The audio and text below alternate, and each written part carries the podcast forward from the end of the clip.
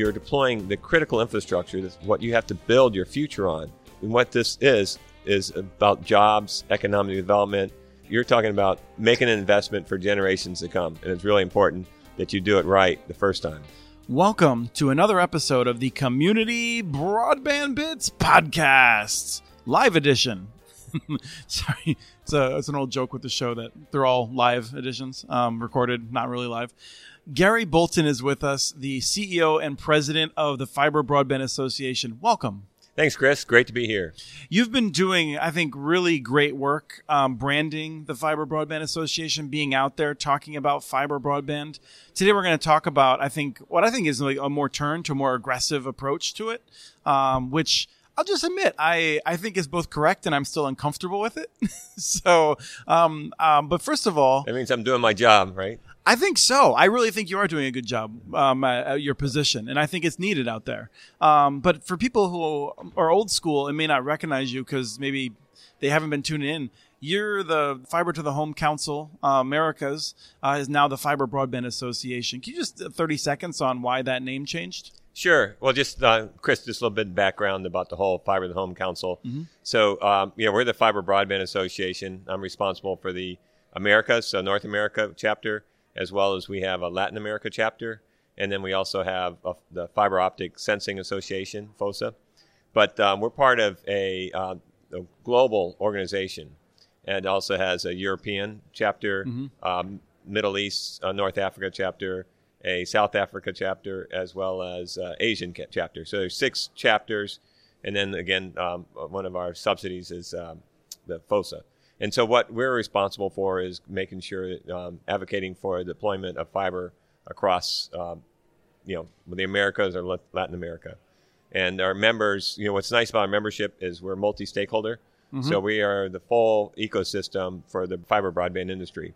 So about a little over half our members are service providers, and the other half are the supply side. So that's everything from engineering consultants to the financiers to the um, fiber manufacturers to the access equipment manufacturers to the deployment specialists and enclosures and all that stuff. So anything that has to do with fiber broadband, that's our membership, and that's what we're you know who we represent and that includes uh, some of the largest companies that have built fiber out to millions of homes, like AT and T and Verizon, as well as probably some of the smallest, um, or at least the smaller ones that have uh, um, elected to join and and get both the benefits of your association, but also the way trade associations work. The more members you have, the more you can advocate for these sorts of things that that a lot of fiber deployers should be supportive of. Yeah, we're really lucky because you know we're at kind of this historic moment with this big investment cycle that we're coming into in fiber. So if you look at our service providers, as you mentioned, you know, they could be large like a Verizon, or they could be um, alternative like a Google Fiber to uh, Windstream, all the way down to uh, municipalities, uh, rural electric co-ops.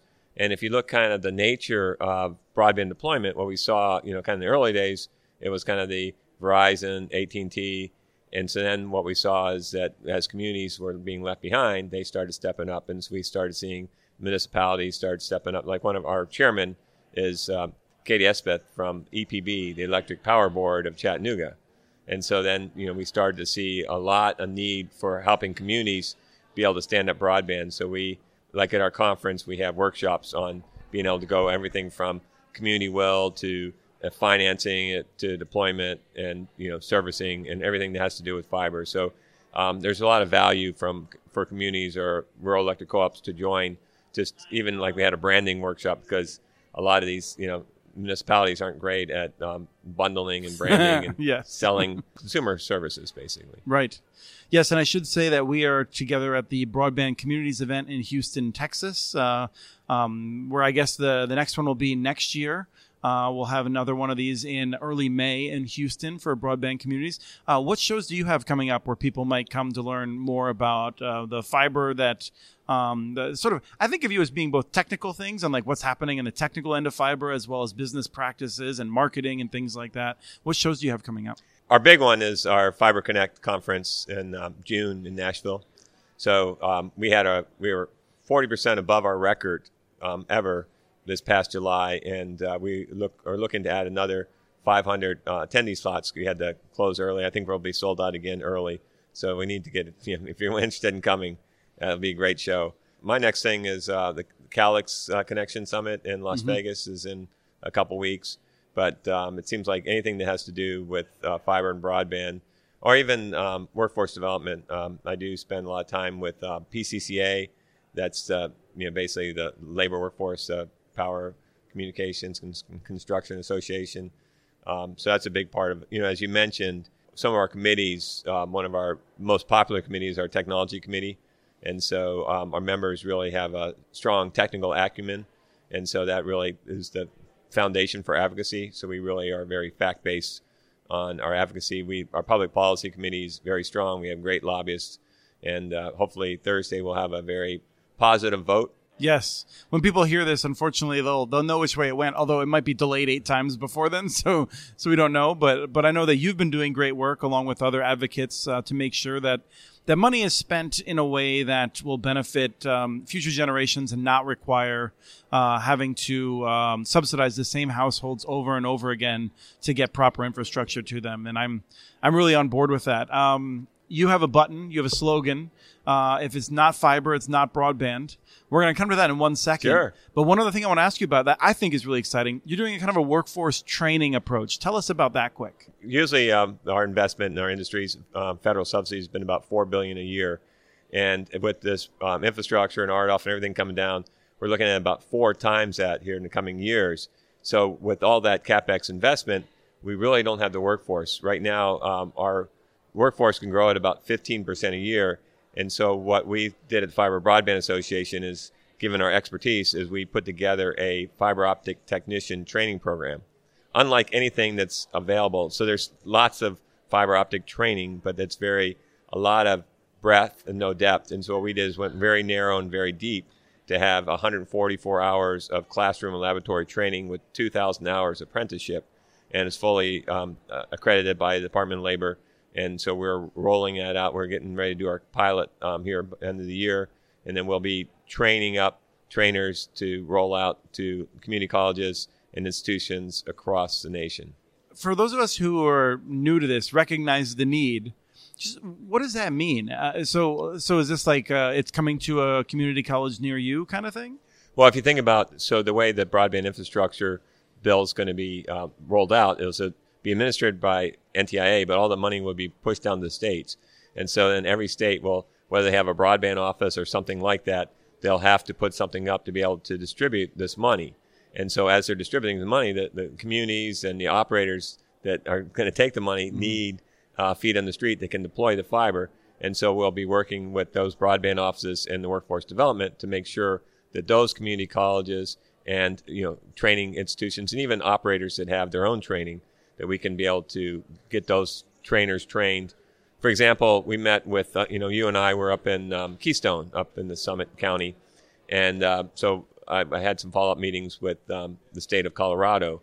And so they have a great workforce development office. And so mm-hmm. we met with um, the, the Front Range community colleges. Now, in Boulder, they're all set up. They have expertise in fiber optics, they have labs and all that. But the other campuses don't. And so what we need is to, for that state to be able to take that you know the equipped Boulder outfit and be able to bring the other community colleges up to speed. And so really that's we've got to be able to be scalable with this. And so we're looking for help from the states. We'll provide the expertise. We need to help, you know, have them figure mm-hmm. out how to scale it up to their state. Okay. That's it's wonderful and I want to track that as it goes because I'm I'm very interested in this. We're doing a little bit of work uh, in Indian country to try to help build um, uh, indigenous workforces to um, own their own networks and develop those sorts of skills. And there's a lot I can maybe try and um, steal from you. Um, that well, actually, and the, the exciting part about this, we're not just you know providing a job, but we're doing training for a career. So you know, if you come out of the military or if you're coming, you know, you're coming out of high school and you're looking for a career, you need fiber optic technicians in every community across the country. So mm-hmm. it's not like you have to go some crazy place across the country to get this career. You'll be able to do, you know, get this training in your community and be able to, you know, have this uh, career in your community. Yes. Or anywhere you want to go. So it's pretty exciting. So let's talk about if it's not fiber, it's not broadband. Where does that come from? So my good friend Bob Knight and um, Kim McKinley have um, they chair one of our committees uh, called the um, Public Officials Roundtable. And I can't say anything bad about them because they're peeking through the curtains Yeah. behind us. There's Bob. oh, Kim's here too. Fresh back from the beach, Oh. where she worked very All right, hard. so now I got to change what I say about no. But so what, one of the you know the first meetings we had, um, we were talking. The public officials were talking about um, when they go to their city council and they say, "Hey, we need to fiber," and they're like, "Well, why should we do fiber? Because we're going to have 5G." And it just Mm-hmm. it just being and when they hear things like 25.3 or 100 by 100, you know, none of these things mean anything to them. because in the back of their mind, they're thinking the next election, there's going to be glossy mailers saying, Council member so and so voted to spend $20 million of your hard earned money on this thing that was totally not needed, the, the monorail from The Simpsons. That's what they're afraid of. The issue is that it's so complex. This is how you get you get confused, and so when they hear things, they don't know what to believe. Mm-hmm. And so, just to simplify it, it just dawned on me that we should just say, if it's not fiber, it's not broadband, because at the end of the day, it's not about how much speed. I mean, we're shipping 10 gig symmetric PON today. So 10 gig services when people are talking about 25.3, mm-hmm. we're going to be shipping 25 gig PON and 50 gig PON. And so the speeds keep going up. But there's other things to worry about like latency and security and reliability. And so, so fiber is the gold standard in every element, on every dimension. The other part of this is when you deploy, you're deploying the critical infrastructure. That's what you have to build your future on. And what this is, is about jobs, economic development. It's really about being able to have that remote healthcare, mm-hmm. online education, and that platform for future services like 5G. So if you don't build the foundation right, you know, you're talking about making an investment for generations to come. And it's really important that you do it right the 1st time. Well, let me ask you um, some challenging questions. Then. Sure, go ahead. And and I'll say that like I, you know, I am anyone who's followed my work knows that I'm a strong fiber advocate. Um, but I do also see important roles for wireless. I'm working, you know, with uh, tribes to try to encourage the use of 2.5 gigahertz. I frankly think wireless could do a lot if we really reformed how we allocate spectrum and things like that. So um, you know, I'll be totally honest that like I'm not gonna be as you know, if Claude Aiken was here grilling you, he'd be asking you perhaps different, more pointed questions. But I'm gonna do the best I can. Well, I would say I need more fiber to get to my fixed wireless. Well, Claude, Claude actually, yeah, absolutely would say that, and I, you know, I think he also does a very good job of of navigating a challenge, and that his members need both fiber and wireless, um, you know, in order And he to also separate- sent a letter to every governor every, across every state saying, ignore all those treasury rules on not deploying fixed wireless. I mean, I've also um, encouraged um, people to read the Treasury rules in certain ways. so, um, but let's let's talk about uh, one of the most common claims, which which I think probably is there might be a tie. We'll come to the second one in a minute, but the first one is, yeah, it'd be nice to have fiber everywhere, but we just can't afford that. That would it, the cost would be far too much, and usually there's not they don't no one wants to like knock down like they might say it might cost 300 billion dollars. Um i don't think it necessarily would but like the sense is is that we just we can't do it because it's too costly. It's impractical. If you go 85 years ago, when you're putting out the Rural Electrification Act and getting power to every person across America, if you got power to a house, why can't you get fiber? because labor was cheaper then Oh, is it about labor? I don't think the cost is labor, right? well no i mean this is well I, I- this is something i mean so there's there's two things i would say to come back to you i think it's you're making a very good point you know like we've had 85 years No, but of think about it. we have the poles now so But, should but think about if if your home wasn't served by electricity because say, oh, Chris, you're too expensive. Why? Mm-hmm. You know, I can serve it to your neighbor super cheap, but man, you, you know, you're down a long road, Mm-hmm. and so um, you know, you can get a generator or something, right right? I mean, That was the when was idea. the last time that you worried about how you know how much electricity you had your house? Right. You, you No don't sit does. there. and- Right. no one sits there and tells you. You, you don't worry about it, right? You turn mm-hmm. on all your lights work, everything. You know, Right, and and that's where I feel like it's a really good argument to get the job done right. I also do think, I mean, I just, I mean, this is where you sort of hear the libertarian in me starting to creep up a little bit, which is like it is harder now to permit and to go through a lot of these processes, and the, I think the cost of labor is higher than it was then when farmers might have taken a day off in the off season to put their own poles in and things like that, and and maybe we should be. I think, frankly, some of your you probably know of instances in which people have done that. I just came from a, you know, we were talking about the People's Telephone Cooperative in Kentucky, where they famously used uh, Bub the mule. Um, but anyway, I mean that's that is something that people will point out is that it is it is more expensive now, and on top of that, electricity had a monopoly, and so it was easier to spread those costs up um, uh, around because you had that monopoly, and we can't give anyone a, a broadband monopoly today. So what uh, the administration, uh, President Biden's doing is you know, providing sixty-five billion dollars, mm-hmm. right? And this is on top of you know like states like California that have six billion dollars for broadband, and you're looking at you know we have twenty point four billion for RDOF we have the Reconnect program. So there is lots of subsidies, you know, state um, mm-hmm. and federal, as well as um, private investment. So there's there's plenty of capital to do this, mm-hmm. and it really comes down to digital equity. And so when you go and say, you know, Chris, we're going to treat you differently because of where you live. I mean, I'll give you an example. Is and this isn't just rural. This is urban. You know, I, I teach at the university in the evenings. Matter of fact, I had a, gave an exam last night, um, and so I had my students um, do a study. This uh, I have do big data analytics in the spring. So this past spring, we did a study in um, the city and tried to figure out why certain zip codes were left behind. You know, we see we're in a real prosperous city, but there's certain zip codes that are just left behind. And so they looked at all the census data, did triple regression analysis, and three things bubbled up. First is is um, are they spending more than 30% of their income on rent? Mm-hmm. Right, so they're basically living hand to mouth. Second is do they have access to broadband and the internet, right? And um, I can't remember what the, the, third area was, but basically, that's the, okay, Governor.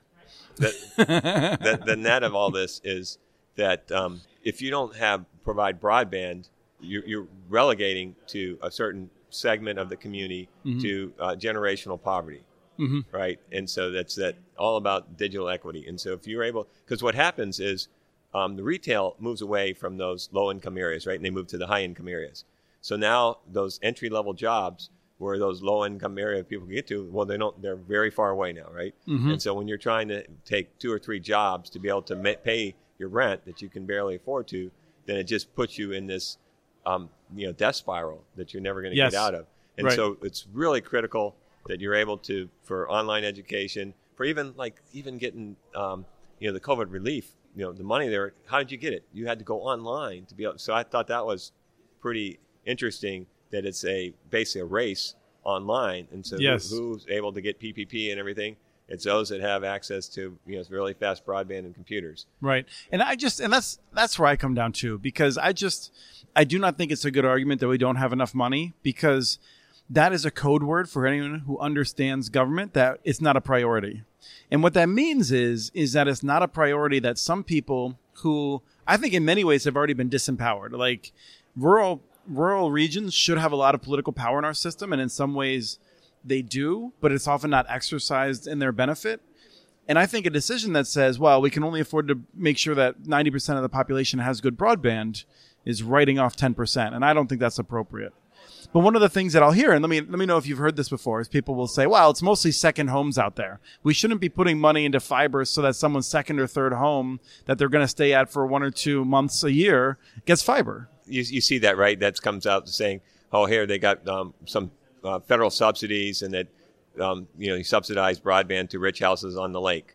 Well, yeah, I mean, so I have a lake house. It's on the in the the poorest county in North Carolina but yeah, oh, the houses along the lake, you know, they're not so poor. Mm-hmm. Um, but at the end of the day, being able to have the people that serve that community. So when you go out to restaurants, when you all the, the goods and services that are from that community, if those people in the community don't have broadband, they're going to be stuck in that same situation. And so you you can't just say carve out. And again, that's all this propensity to spend model, right? That broadband providers are happy to deploy where there's a propensity to spend, right? And so that's the zip codes or the areas or the region of the lake, mm-hmm. you know. Um, but this is what's great about the administration is they're looking to get this money down to um, providers that are going to serve every member of the community, right? Not just those with the highest level of income. So I think the second argument is is time to market. Sure, it'd be nice to have broadband out to everyone, but it's going to take four or five years to build out to some of these areas. The electric co-ops, you know, they're building as fast as they can in many cases, but it's very challenging on tight margins, so they can't just do it all in one year. So it's going to take too long, and wireless is faster. Is the is the supposition? Well, so first of all, all devices are wireless, right? I mean, we live in a wireless world. Um, when I get on my computer at home, it's hooked to Wi-Fi. or you might have something hooked to Bluetooth, um, 5G, your phone. I mean, so we we are un- totally untethered. So wireless is fantastic for mobility. Um, but the first rule of wireless is get it out of the air and into the ground at the first available spot. And so if you look at kind of where we're going for the services of the future, is that they have to be very low latency. If you want to have autonomous vehicles, if you want to have um, virtual reality applications, you have to have ultra low latency. And just you just have your your your Amazon device that responds to the A word. Um, just you want to have a conversation with it. Those require very low latencies. So you have latency, security, all those things. Um, the, and that's where you know if, if Claude or any of the wireless guys were here, they would say, "Yeah, I need fiber as cl- close to a subscriber as possible." And that's where what you want to be able to do is you want to get fiber super deep and then provide you know some untethering. But you know who knew that um, you know my Peloton was going to suck all my bandwidth in my house, mm-hmm. right? Or my Ring doorbell. You know, so the applications, you know, the I, security system. Well, today, you know, we talked about um, precision farming and um, you know swarms of drones needing you know two gig symmetric. So these applications are going to drive the need not only for um, massive amounts of broadband or bandwidth, but also with very, very low latency. And then you got to think about security, you got to think about reliability, durability. Um, so all that means fiber. And so, yes, um, you want things untethered, but you need to get fiber as close to the endpoint as possible. Doesn't it take too long, though? I mean, uh, to, to get all that fiber out there. And so we should just be focused on doing something that we can roll out to as many people as widely as possible as soon as possible? Well, I'm sure Elon Musk would go for that argument, right? You just put a, That's a very a good satellite, term, yes. right? right. low Earth orbit satellite, be able to cover everybody. Um, you know, the problem with that is what you know we we did a study and provided a model to the FCC that showed that Starlink is going to even if they meet every claim they make, they're going to 56% of those 640,000 um, locations for RDOF are not going to be able to deliver the broadband that uh, Elon promised the FCC. And so you don't want to be relegated to being on the wrong side of the digital divide. And so you know what you don't want to do is take shortcuts. So now, absolutely, if I'm you know pulling fiber on one side of the lake and I can be able to beam um, you know fixed wireless across the other side of the lake and serve some people there while I'm deploying fiber to them, absolutely. You know, so there are mm-hmm. lots of technologies you can do to be able to give people service today while you're getting fiber to them but what you don't want to do is say, here, I put up a wireless signal or satellite and stuff and say, okay, you're done. Chris, you got your broadband. Good, good luck. Mm-hmm. Because, you know, as I mentioned earlier, you know, we're shipping 10 gig symmetric today. We're going to be 25 gig here soon and 50 gig. Um, you know, we saw that fiber can deliver 2.55 terabits. You know, the game's not over, right? Mm-hmm. Here in 2021. Right.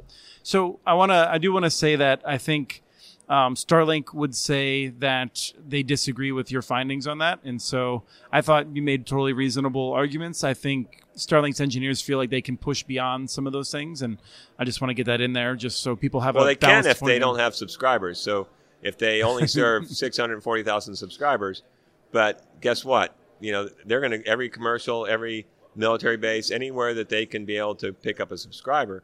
And when you're on a shared medium, like a satellite, mm-hmm it's going to be dependent on how many subscribers you have. So if you're the first guy to get Starlink, you're going to have it great. But it's like you know being on cable. You know when the, the school bus lets out and people get on the internet, all of a sudden your service is going to not be so good. Yes, I think it's true. And I don't want to spend too much time on it because I want to make sure we have some time to mingle here. Um, is that upload is people are noticing it now, and I and I feel like one of my biggest frustration with uh, whether it's people I like in the cable industry or people I like in the that are focused on wireless is I feel like they often just want to say no, people really don't need upload, and it's not important, and I think we're seeing that it is important to people. Well, absolutely. You know, we've seen the applications. You know, just the pandemic has kind of driven the need for being able to do. Everybody's doing Zoom and Teams and all kinds of collaborative applications you you know if you work from home and say like in your business you know if you want to upload videos or any kind of content you know you need to be able to have that capacity mm-hmm. and to be able to claim that people don't need capacity. You know it's kind of like building one way highways like oh you don't need to get back home. It's it's crazy right? And so um, you know those arguments are solely driven to make sure that any subsidies come either they want to secure their incumbent position and not have competition, or they want to dumb down the requirements so that um, you know legacy technologies can participate. So I want to ask you about um, dynamics in the industry then, as we close out, and that is that um, it, off the top of my head, my sense is uh, I think it's forty percent of Americans have access to fiber to the home now. Is that what you said? Yeah, that's right. At the end of um, last year, and that is um, majority driven by AT and T, Verizon. Verizon probably is far out in the lead with the most passings. You got AT and T. Frontier had bought a lot of the Verizon stuff. And more recently, in last year, you're saying almost all the investment came from smaller providers, and in terms of the increase. Yeah, eighty-eight percent of the fiber capex was from small providers. So you know, we're seeing um, there's about 900 rural electric co-ops. Over 100 are already have broadband networks, and hundreds and hundreds of others are now, you know, with RDOF and other funding looking to deploy. We have municipalities, we have new emerging providers. Um, so across the nation, you know, those who have been left behind or, or you have figured out they got to, you know, make things happen on their own or find providers. And what's really interesting is that um, these incumbent providers now have realized that there's an opportunity for them to provide uh, public-private partnerships. And so, you know, we see that, you know, what the administration is trying to make sure that every American served. And so, if there's a model, you know, I've never met a mayor that said, I want to be in the broadband business, but every single one of them says, I need economic development, I need jobs, mm-hmm. I need to really, um, Im- you know, increase the, um, the standard of living for my citizens. Um, and so, you know, what these incumbent providers now saying is, you know, if you guys want to put in the facilities and you need an experienced provider to help you with services, they're willing to do that, right? And they're very flexible in the model. So we're seeing all kinds of public private partnerships now.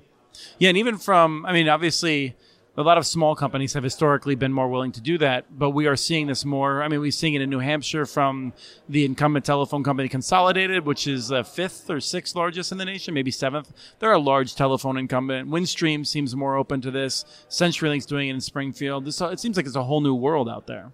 It's certainly a big change from the past. You know, where the incumbents were trying to lock everybody out and hold their mm-hmm. position. Now they see that it makes good business sense to partner with communities that want to you know, and I think that's great for everybody. Mm-hmm. And I feel like one of the things I'm happy about is that it's not just a partnership in the sense of you you take the money and we'll take the network. Um, some of these partnerships are the municipality has considerable um, you know control and uh, and uh, and future power and things like that. So uh, there's a lot of models out there. Um, Gary from um, Gary Bolton, uh, Fiber Broadband Association. Thank you so much for your time today. Chris, anytime. Always good to see you and uh, great event here down in Houston. Yes, yeah, I'm very excited to be here face to face, and I'm glad a lot of people are masked up. We've got a, the best of both worlds to make sure we're safe and we still get together. Thank you so much. All right, we'll look forward to seeing you soon. We have transcripts for this and other podcasts available at muninetworks.org slash broadbandbits. Email us at podcast at muninetworks.org with your ideas for the show. Follow Chris on Twitter. His handle is at CommunityNets. Follow muninetworks.org stories on Twitter. The handle's at Muni Networks. Subscribe to this and other podcasts from ILSR, including Building Local Power, Local Energy Rules, and the Composting for Community podcast. You can access them anywhere you get your podcasts. You can catch the latest important research from all of our initiatives if you subscribe to our monthly newsletter at ilsr.org. While you're there, please take a moment to donate. Your support in any amount keeps us going. Thank you to Arne Huseby for the song Warm Duck Shuffle, licensed through Creative Commons. This was the Community Broadband Bits podcast. Thanks for listening.